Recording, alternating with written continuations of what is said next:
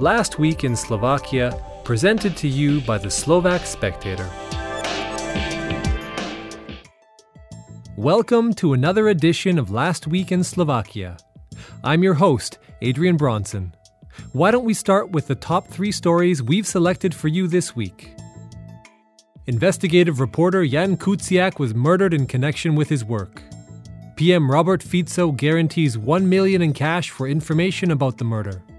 Media representatives call for an investigation of the murder in a joint statement. Investigative journalist of the Aktuality.sk news website, Jan Kuciak, was found murdered in his home with his partner, Martina Kušnírová. Police President Tibor Gašpar said their murder was connected to Kuciak's investigative work. The couple were found dead on Sunday evening by police after they didn't answer the calls of their relatives the police promised to fully deploy officers and to try and solve the unprecedented case as early as possible. Kuciak's work focused on investigative issues in the long term. His employer, Ringier Publishing House, wrote that he was probably brutally executed due to the stories he worked on. Italian mafia links surface around the murder. Based on publicly available information, a businessman of Italian origin, Antonio Vadala, is known to have not only ties with people from the Calabria Mafia, but also with senior representatives of the Smer party. Apart from others, he's doing business with the firm Prodest, where ex Smer MP William Jasaň is now the secretary of the Security Council. Vadala is also involved with another firm, Gia Management, which the assistant of PM Robert Fico, Maria Trošková, established together with him in 2011. Fico offers 1 million in cash. Despite 23 phone calls on the police hotline, email motions, and plenty of traces, Police President Tibor Gašpar said on Tuesday that the investigation of the murder of the investigative journalist Jan Kuciak and his fiancée Martina Kušnírová has not progressed since Sunday. He held a news conference at the Cabinet Office with PM Robert Fico and Interior Minister Robert Kaliňák. They presented a table stacked with a million euros in cash, destined for the person who provides relevant information that would help detain the murderer. Gašpar confirmed that the police are also dealing with the leads involving the Italian mafia. Editors in chief and representatives of publishing houses and broadcasters expressed their condolences to the families of the murdered investigative journalist and his partner. They also expressed solidarity with the whole journalistic community and worry about the threat to freedom of press and the right of citizens to check on those in power, and also on those who violate the law.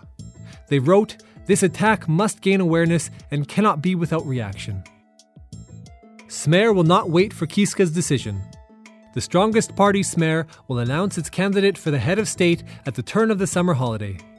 Its chairman, Robert Fico, refused to wait for the decision of its incumbent president, Andrej Kiska, on whether he will run for re election.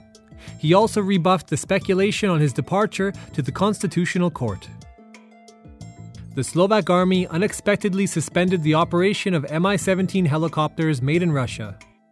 There's a suspicion that their mandatory service repairs have been faked. Due to safety reasons, other Mi 17 helicopters will not be put back into operation until after the conclusion of all necessary checks. The opposition has requested an official explanation in a parliamentary committee session.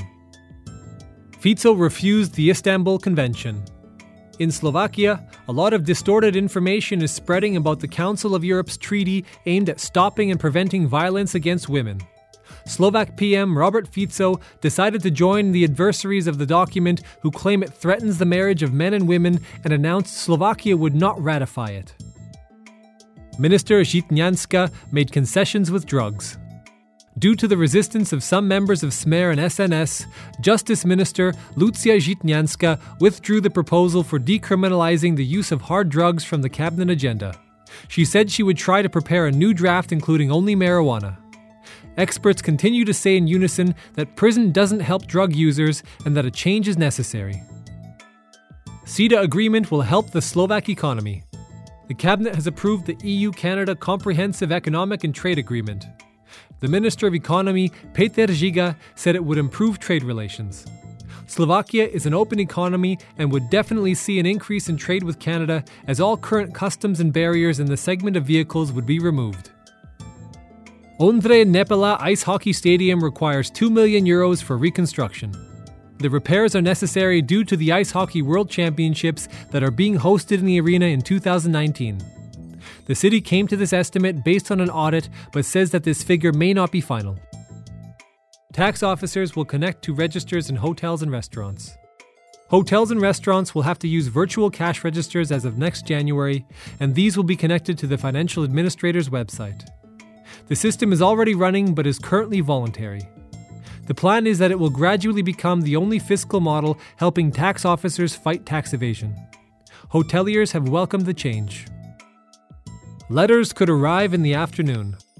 In the upcoming months, the State Postal Service could launch a pilot project of delivering letters or even packages in the afternoon hours. This would be advantageous for those working during the day.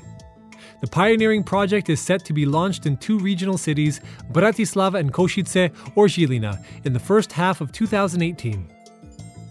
Slovaks still drink less beer. In 2016, Slovaks drank over 436,000 liters of beer, but the number fell to 370,000 in 2017, according to the Statistics Office.